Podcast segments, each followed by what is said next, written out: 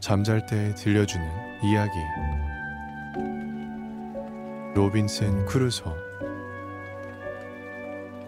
다니엘 디포 지음 이종환 옮김. 계몽사 출판.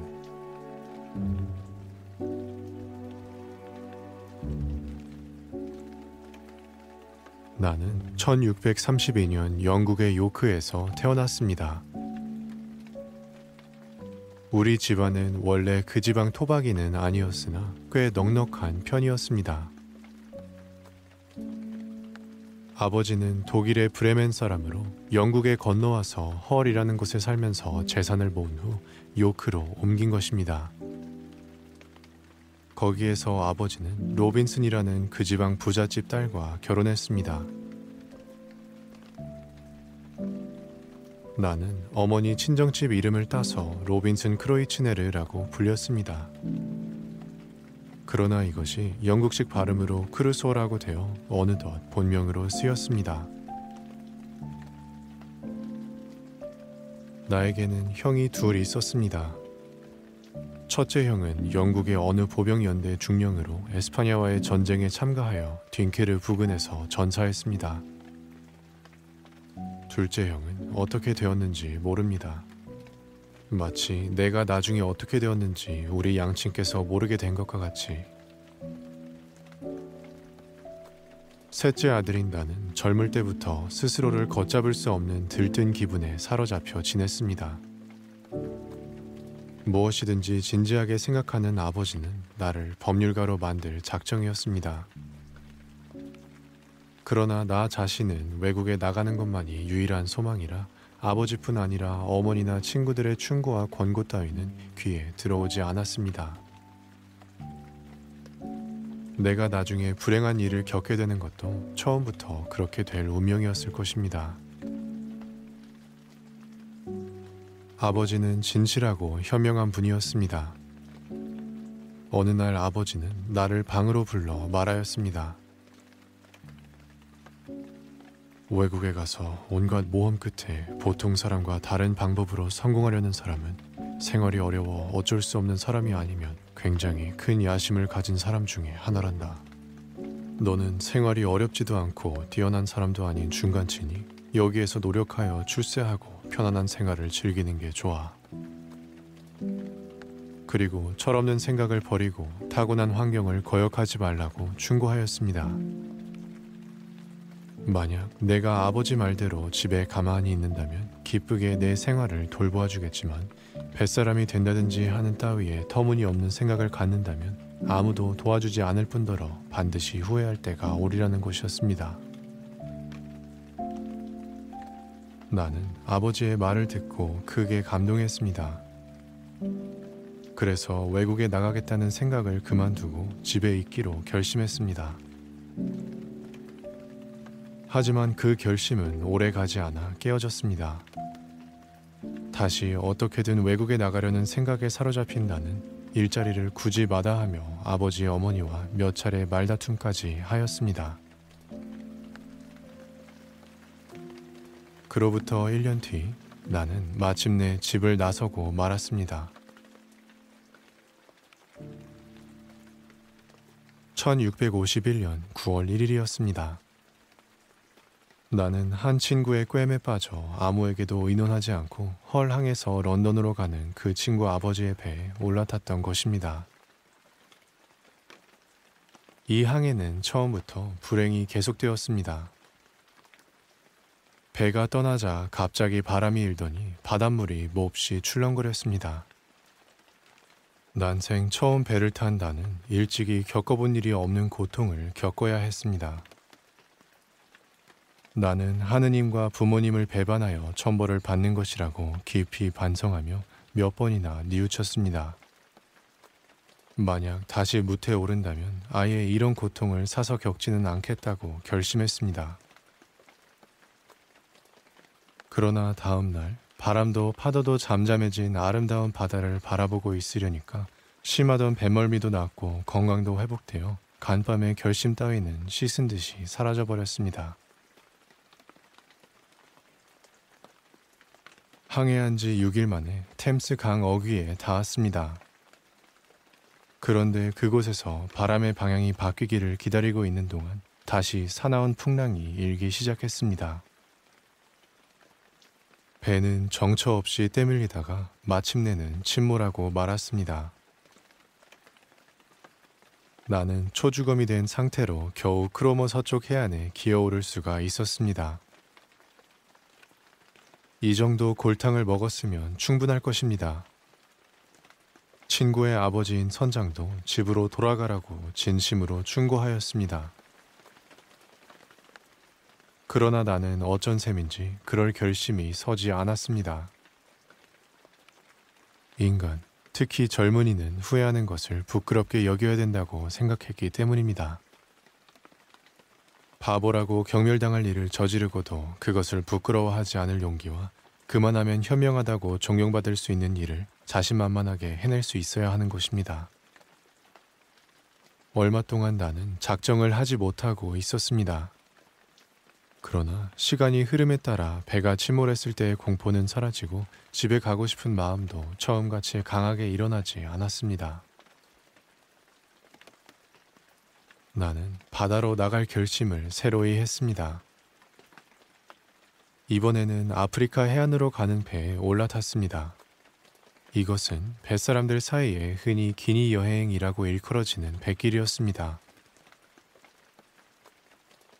선장은 나에게 친절하게 대해주며 항해술이라든가 배의 침로를 재는 방법 따위를 가르쳐 주었고 내가 가져간 몇 가지 물건으로 돈벌이를 시켜주었습니다.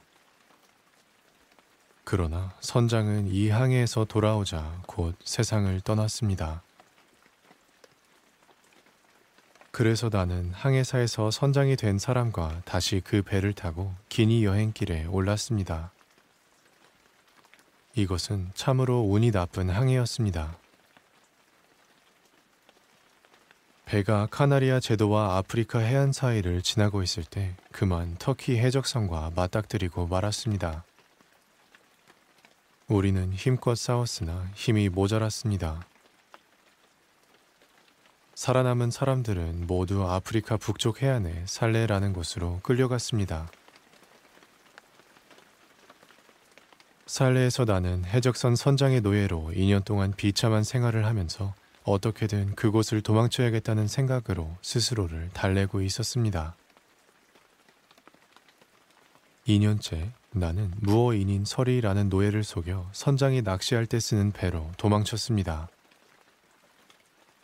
그러나 이때도 목표로 삼은 에스파냐 해안으로 가기는커녕 맹수나 식인종밖에 살지 않는 아프리카 해안을 표류하다가 가까스로 포르투갈 배에 구조되었습니다. 포르투갈 배의 선장은 매우 친절한 사람이었습니다. 그는 나를 브라질까지 데리고 가서 한 농장 주인에게 소개해 주었습니다. 나는 그 사람과 함께 살면서 감자 재배법이랑 설탕 만드는 법 등을 배우게 되었습니다.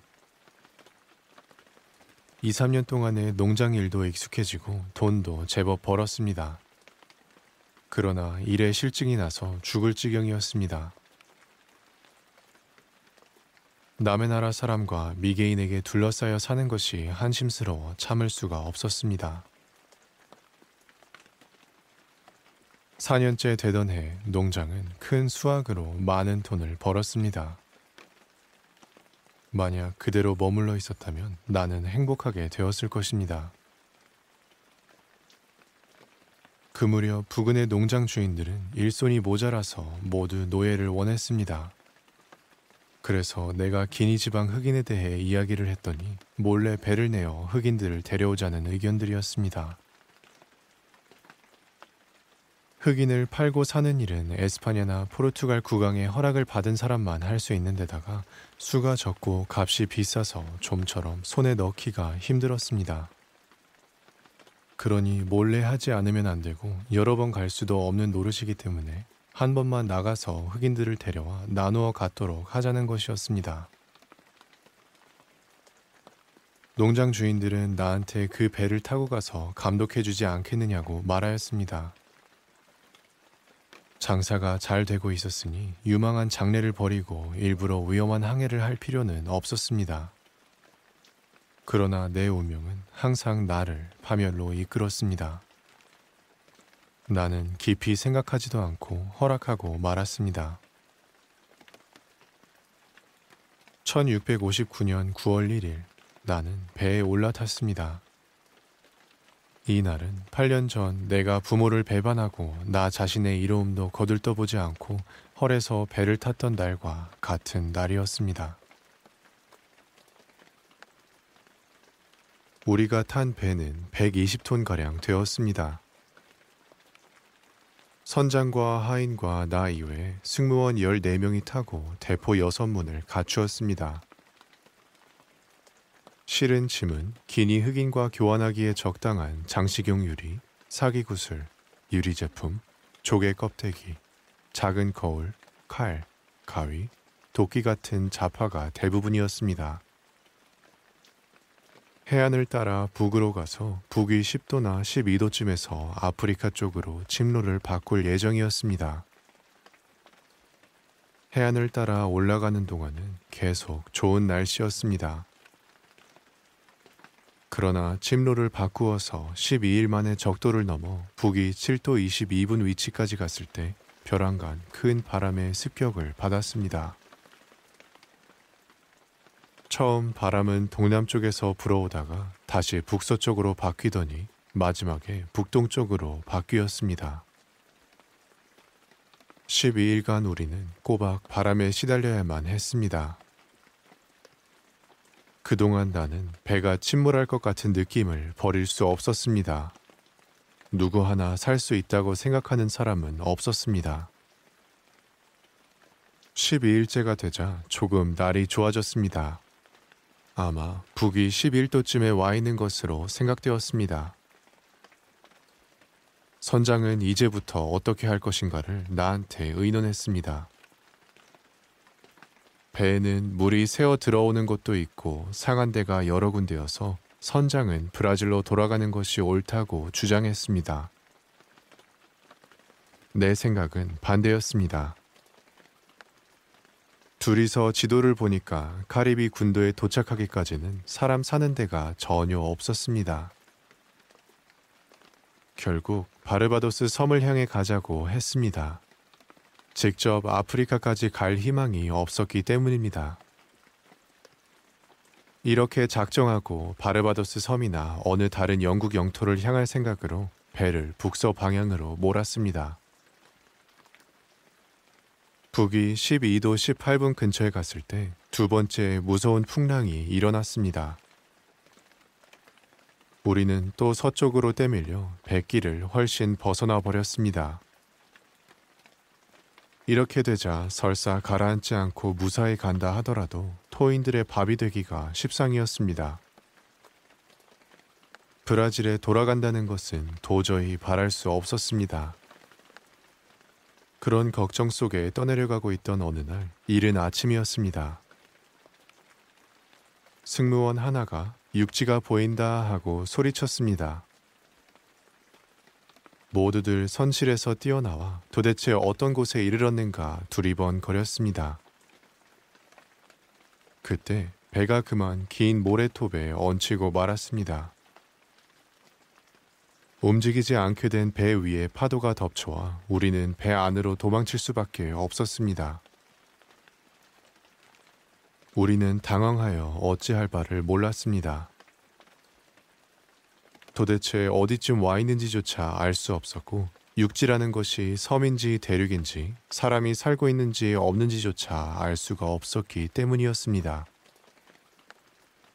바람은 세차게 불고 있었습니다. 바람이 방향을 바꾸지 않는 한 배는 금방이라도 파도에 부서질 것 같았습니다. 우리는 배 안에서 서로 얼굴을 마주 쳐다보며 죽음을 각오하고 있을 수밖에 없었습니다. 다만 배가 생각보다 잘 견딘다는 것과 선장이 바람이 좀 약해지기 시작했다고 말한 것이 유일한 위로였습니다. 바람이 약해졌다고 하더라도 배가 모래톱 위에 얹혀 있으므로 다시 파도를 타고 나갈 희망은 거의 없으니 어떻게든 배에서 도망갈 궁리를 하지 않으면 안 되었습니다. 또 배가 언제 부서질지 모르는 일이었습니다. 우물쭈물하고 있을 수는 없었습니다. 그래서 한 척 남아있는 보트를 가까스로 내려가지고 모두들 옮겨 탔습니다. 우리는 하느님과 거친 파도에 생명을 맡겼습니다. 바람은 퍽 약해졌으나 아직 커다란 파도가 해안에 부딪히고 있어서 네덜란드인들이 머리가 돈 바다라고 하는 그대로 무서운 광경이었습니다. 우리는 살아있는 느낌이 아니었습니다. 보트가 뒤집힌다면 빠져 죽는 수밖에 없었습니다. 또한 육지에 부딪힌다면 보트가 박살이 날 것도 뻔한 일이었습니다. 그러나 생명을 하느님께 맡기고 우리는 바람에 때밀리는 대로 죽을 힘을 다해 보트를 저어갔습니다. 4마일인가 5마일인가를 저어갔을 때 뒤에서 산더미 같은 큰 파도가 덮쳐왔습니다. 우리는 이제 끝장이라고 생각했습니다. 파도는 무서운 기운으로 덤벼와 금방 보트를 둘러 엎었습니다. 우리는 보트에서 내동댕이 쳐져 하느님을 찾을 새도 없이 파도 속에 말려 들어갔습니다.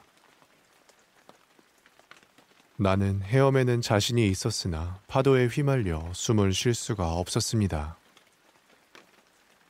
파도가 육지 쪽으로 훌쩍 때밀려 가서 힘을 잃고 빠져나오기 시작하자 물을 먹어 절반쯤 죽어가는 내 몸은 모래톱 위에 버려져 있었습니다. 아직 정신을 잃지는 않았으므로 생각보다 육지에 가까이 와 있다는 것을 알았습니다. 나는 또 파도가 와서 나를 삼키기 전에 해안으로 가야겠다고 마음먹고 몸을 일으켰습니다. 그러나 다시 파도가 덮쳐와서 순식간에 수면에서 2, 30피트의 깊이까지 빨려 들어갔습니다. 이제 더 이상 숨을 안 쉬고 견딜 수 없다고 느꼈을 때 몸이 떠올라 겨우 숨을 쉴 수가 있었습니다. 그것은 불과 2초가량의 사이였습니다. 또다시 끌려 들어갔으나 그동안은 숨을 쉬지 않고 있었습니다. 파도가 힘을 잃고 빠지기 시작하자 파도를 거슬러 헤엄쳐 갔습니다. 발이 땅에 닿는 순간 일어서서 해안 쪽을 향해 있는 힘을 다해 달렸습니다. 이 근방 해안은 모래사장이 길게 뻗쳐 있었습니다. 몇 번이나 뒤에서 덮치는 파도에 때밀려 그때마다 육지 쪽으로 옮겨지고 일어나서는 달리고 하기를 여러 차례 되풀이했습니다. 한 번은 바위에 내동댕이 쳐져 하마터면 죽을 뻔했으나 가까스로 해안에 도착할 수 있었습니다. 벼랑에 기어올라 풀 위에 앉았을 때 나는 참으로 말할 수 없는 기쁨을 느꼈습니다. 살아난 것을 마음속으로부터 하느님께 감사했습니다. 나는 해안을 걸어다니며 온몸을 움직여 살아났다는 것을 확인하려고 했습니다. 그러나 살아남은 것은 나 하나뿐 동료들은 모두 어떻게 되었는지 알 수 없었습니다. 다만 차양 달린 모자가 서너 개, 차양 없는 모자가 하나, 한 짝뿐인 구두가 두 개 흘러와 있을 따름이었습니다. 나는 잠깐 동안 살아난 기쁨에 정신이 팔려 있었습니다. 그러나 곧 내가 어떤 곳에 와 있는지 이제부터 어떻게 해야 하는지를 생각하자 갑자기 기운이 쑥 빠지고 말았습니다. 이런 경우 살아남았다는 사실이 죽기보다 오히려 무섭다는 것을 깨달았습니다. 갈아입을 옷은 물론 먹을 것도 마실 것도 없었습니다. 굶어 죽든가 야수에게 잡아먹히든가 할 수밖에 없다고 생각했습니다. 무엇보다 한심한 것은 내가 아무런 무기도 가지고 있지 않다는 것이었습니다. 그때 내가 가지고 있었던 것은 작은 칼과 담배 파이프와 상자에 든 담배 조금뿐이었습니다. 이러다가 밤이 되어 맹수들이 먹이를 찾아 나온다면 나는 몸을 지킬 수가 없을 것입니다. 나는 정신 나간 사람처럼 그 근방을 돌아다녔습니다. 곁에 있는 일본 전나무 같이 생긴 잎이 무성한 나무에 올라가서 밤을 새울 수밖에 없을 것 같았습니다. 달리 뾰족한 생각이 나지 않았습니다. 그때까지 아직 거기에서 살아갈 수 있는 희망은 전혀 보이지 않았으나 해안에서 200야드쯤 되는 곳에서 물을 발견할 수 있었으므로 조금 마음이 놓였습니다. 나는 물을 마시고 나서 배고픔을 참기 위해 담배를 조금 입에 넣었습니다. 그리고 나무 위에 올라가 몸을 지키기 위해서 짧은 가지를 잘라 옆에 놓고 잠들어도 떨어지지 않도록 주의하면서 드러누웠습니다. 이런 불안한 때인데도 불구하고 금방 잠이 들었습니다. 너무나 필요했기 때문이었습니다. 이튿날 아침 나는 참으로 기분 좋게 눈을 떴습니다. 하늘은 맑고 폭풍우도 멎었습니다. 바다도 전날 같지 않게 조용했습니다. 그런데 놀란 것은 밤중에 바닷물이 만조되어 배가 모래톱을 떠나서 내가 내 동댕이 쳐졌던 바위 가까이까지 옮겨져 있는 것이었습니다. 해안에서 불과 1마일 가량의 거리였습니다. 나는 필요한 물건을 가지러 배로 가야겠다고 생각했습니다. 바다는 완전히 조수가 빠져 배에서 4분의 1마일 가량 되는 데까지 걸어갈 수 있었습니다. 거기까지 가서 나는 다시 슬퍼졌습니다.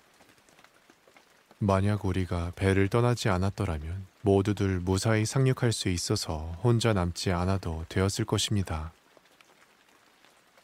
나는 눈물을 참을 수가 없었습니다. 그러나 어쩔 수 없는 노릇이었습니다. 나는 옷을 벗고 물로 뛰어들었습니다. 배가 얕은 데에 올려져 있어서 배전이 수면보다 훨씬 높았습니다. 손잡을 데가 없어서 올라가기가 쉽지 않았습니다. 배 주위를 헤엄치고 있는 동안 배 앞쪽 쇠사슬에 밧줄이 늘어져 있는 것이 보였습니다. 나는 그것을 붙잡고 기어 올랐습니다. 배머리 쪽은 꽤 부서지고 물에 잠겨 있었으나 배 뒤쪽 부분은 높게 쳐들려 있었습니다. 배 뒤쪽에 있는 물건들은 아무렇지도 않았습니다. 식량이 모두 그대로 있었으므로 배가 고픈 김이라 주머니에 비스켓을 집어넣고 다른 일을 하면서 먹었습니다. 럼주를 한 잔 마셨더니 기운이 났습니다.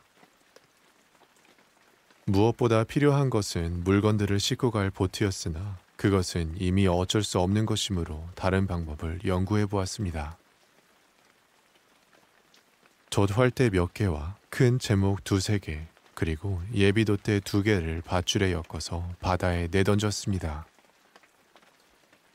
그러고 나서 내려가 이것을 뗏목같이 만들고 그 위에 판자 두어 장을 걸쳤습니다. 타보니까 가라앉지는 않는데 제목이 가벼워 도저히 무거운 것을 실을 수 없을 것 같았습니다. 머리를 짜고 짜서 돛대 하나를 새 토막으로 잘라 그것을 뗏목에 매달았습니다. 이것으로 뗏목은 웬만큼 물건을 실을 수 있게 되었습니다. 이제는 무엇을 싣느냐는 것과 실은 물건을 튀는 물방울에 젖지 않게 하는 방법이 문제였습니다. 우선 승무원들이 사용하던 상자를 세 개 내렸습니다. 그러기에 앞서 나는 그 속을 비우고 대신 빵, 쌀, 치즈 덩어리 3개, 말린 양고기 덩어리 5개, 그리고 곡식들을 집어넣었습니다. 곡식은 밀과 보리였는데 대부분 쥐들이 휘저어놓아 나는 몹시 실망했습니다. 술 종류는 감로주를 합쳐서 다섯 여섯 상자가 되고 또 포도주가 5, 6갤런이 있었는데 이것도 따로 실었습니다. 그때쯤부터 조수가 밀려 들어왔습니다. 어느새 모래 위에 벗어둔 저고리와 셔츠가 물결에 떠내려가고 있었습니다. 옷이 떠내려가는 것을 보고 나는 옷도 당장 필요한 만큼만 가져가기로 했습니다. 또 구석구석 뒤져서 목수 연장통을 찾아냈습니다. 그것은 배에 가득한 금덩어리보다도 훨씬 소중한 것이었습니다. 다음은 탄약과 무기였습니다. 잘 만들어진 엽총 두 자루와 단총 두 자루, 화약 넣은 부대 몇 개, 산탄이 들어있는 작은 부대, 그리고 두 자루의 녹슨 헌 칼을 우선 가져가기로 했습니다. 다시 여기저기 뒤지니 화약통 세 개가 나왔습니다. 그 중 둘은 물에 잠기지 않아서 그것도 뗏목에 실었습니다. 짐은 이만하면 충분했습니다. 이제는 어떻게 가느냐 하는 것이 문제였습니다. 돛대도 노도 키도 없으니 조금이라도 바람이 일면 뒤집힐 것이 틀림없었습니다. 바다는 잔잔했습니다. 조수는 차서 육지 쪽으로 흐르고 있고 산들바람이 역시 육지 쪽으로 불고 있는 것이 내 기운을 북돋워 주었습니다. 나는 다시 망가진 노 두 개와 연장통에 들어있는 목수 연장 외에 톱 두 개, 도끼와 망치를 뗏목에 싣고 배를 떠났습니다. 1마일가량은 썩 잘 갔습니다. 다만 내가 먼저 상륙한 자리보다 조금 빗나간 대로 뗏목이 흘러갔지만 그것은 단순히 밀물 때문인 것 같았습니다. 이윽고 저 앞에 작은 후미진 곳이 나타났습니다. 조류는 그리로 흐르는 것을 알 수 있었습니다. 나는 되도록 뗏목이 그 가운데로 들어가도록 신경을 쓰고 있었습니다. 그러나 아차 하는 순간 뗏목은 모래톱으로 올라가 하마터면 짐 전부가 물속에 떨어질 뻔했습니다. 나는 반 시간가량이나 등으로 상자를 떠받쳐 짐이 미끄러져 떨어지지 않도록 하고 있어야만 했습니다. 만조가 되면서 뗏목은 다시 균형을 되찾아 물 위에 떠올랐습니다. 나는 노를 가지고 뗏목을 물살 속으로 떼밀었습니다. 작은 강 어귀에 이르러 강을 거슬러 올라가는 것이었습니다.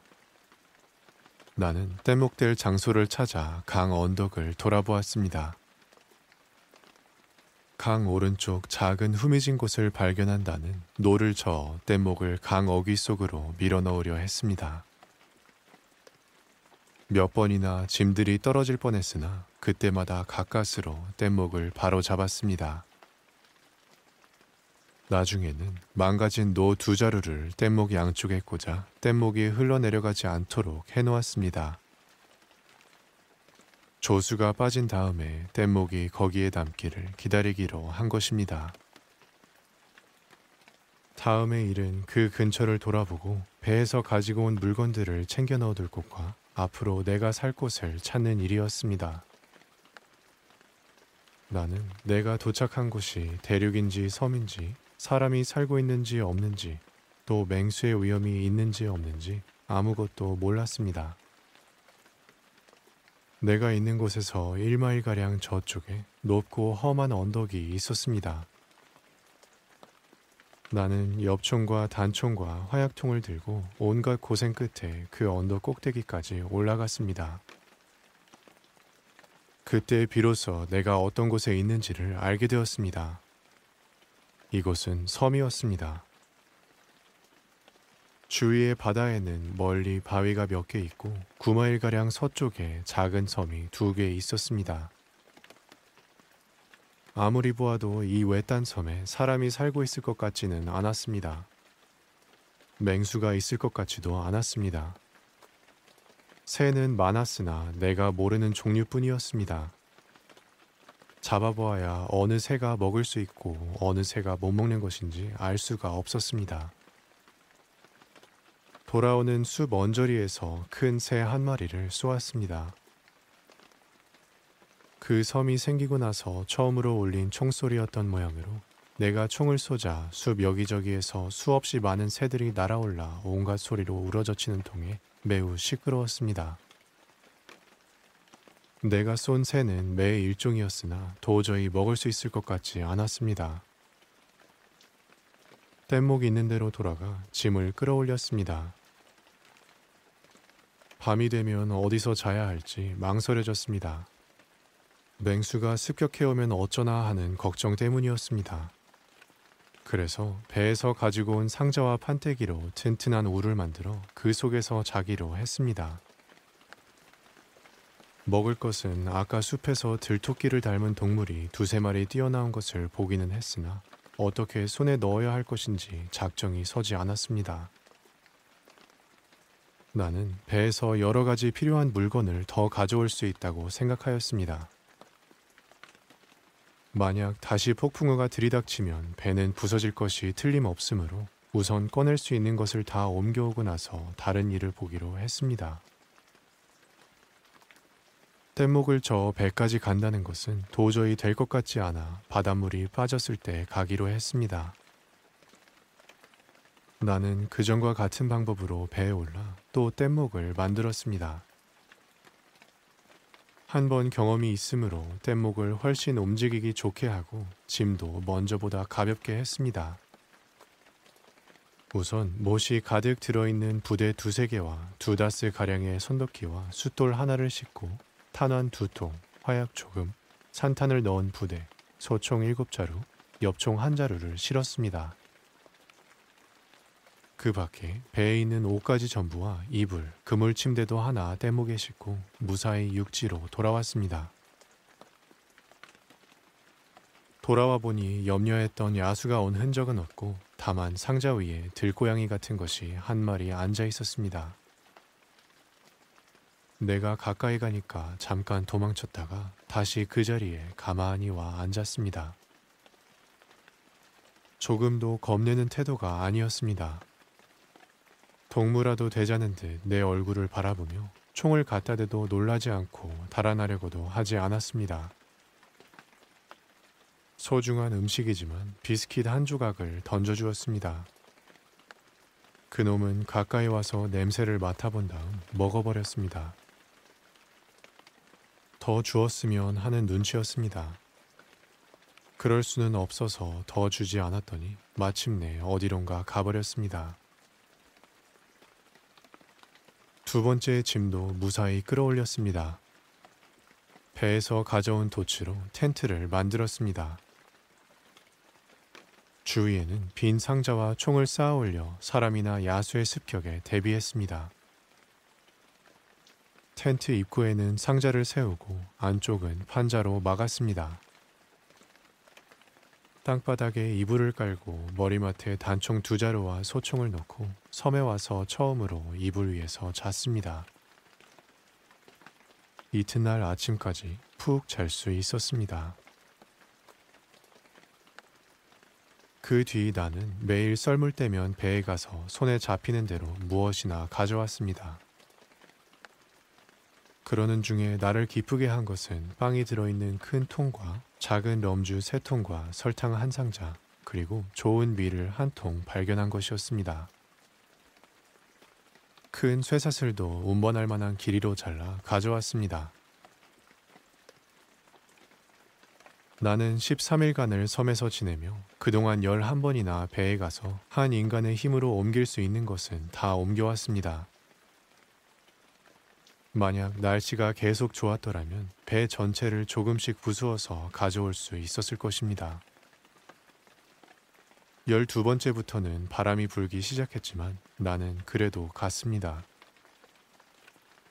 그래서 이제 아무것도 가져올 것이 없다고 생각했던 선장실 서랍에서 면도칼 두세 개, 큰 가위, 식사용 나이프와 포크 한 다스, 그리고 유럽과 브라질의 금화와 은화를 36파운드가량 발견했습니다. 돈은 그때 나에게 있어서 칼 한 자루보다도 못한 아무짝에도 소용없는 것으로 여겨졌으나 그래도 다른 물건이랑 함께 가져가기로 했습니다. 뗏목을 만들고 있는 동안 하늘이 흐려지더니 육지 쪽에서 모진 바람이 불기 시작했습니다. 곧 배를 떠나지 않으면 섬에 돌아갈 수 없을 것 같았습니다. 나는 급히 배에서 뛰어내려 헤엄쳐 건넜습니다.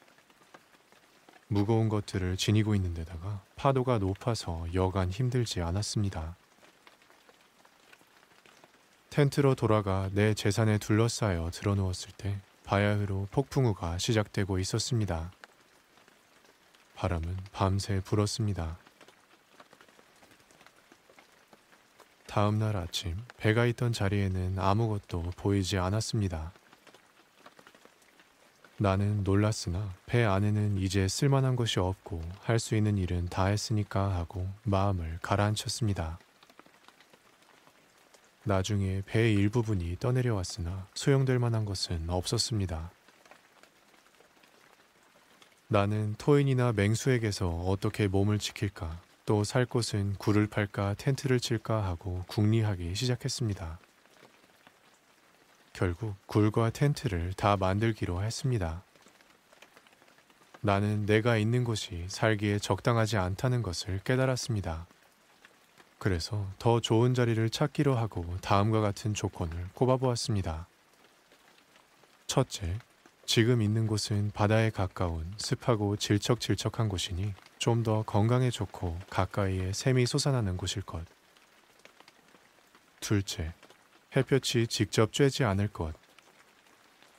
셋째, 토인이나 맹수로부터 습격받을 위험이 없을 것. 넷째, 혹시 섬 가까이로 배가 지나가는 일이 있을 때 곧 구조를 청할 수 있게 바다가 바라다 보일 것. 그러는 동안 나는 어느 언덕 아래 있는 작은 평지를 발견했습니다. 평지를 향하고 있는 언덕 쪽은 깎아 세운 낭떠러지여서 위에서 무엇인가가 내려올 염려는 없었습니다. 언덕은 온통 바위로 되어 있고 그 비탈에는 굴같이 깊지는 않지만은 푹팬 부분이 있었습니다. 평지에는 잔디가 나 있고 폭 100야드, 길이는 그 곱절쯤 되었습니다. 또 언덕의 북서쪽이어서 해가 질 무렵까지는 햇볕이 직접 내리쬐지도 않았습니다. 나는 언덕 아래 평지에 텐트를 치기로 작정하고 그 장소를 중심으로 반지름 10야드의 반원을 그렸습니다. 이 반원을 따라서 두 줄로 튼튼한 말뚝을 땅에다 박았습니다. 줄과 줄 사이는 6인치가량 띄우고 말뚝 높이는 5피트가량으로 하고 끄트머리를 뾰족하게 만들었습니다. 그리고 배에서 가지고 온 쇠사슬을 말뚝 사이에 집어넣어 위까지 쌓았습니다. 또한 안쪽 말뚝은 또 다른 말뚝으로 버티어 놓았습니다.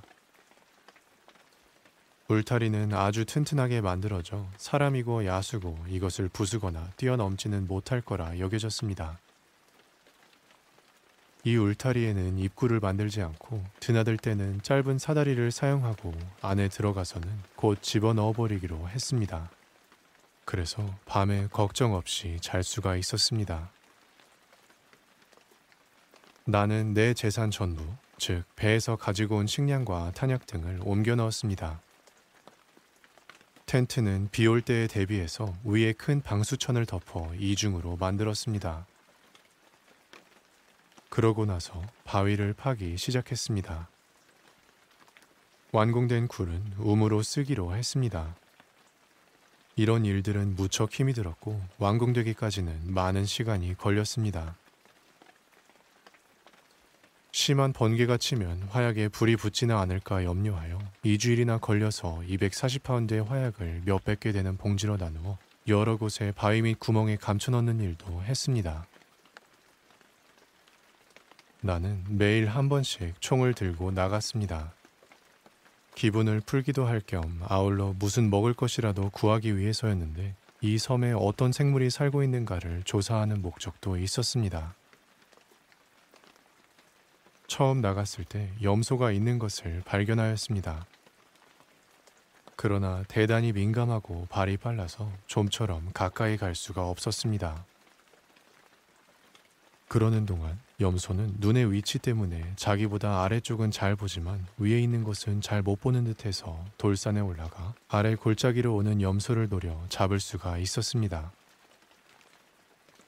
염소 고기는 꽤 오랫동안 먹을 수 있었습니다. 이로써 식량, 특히 빵을 되도록 절약하는데 큰 도움이 되었습니다.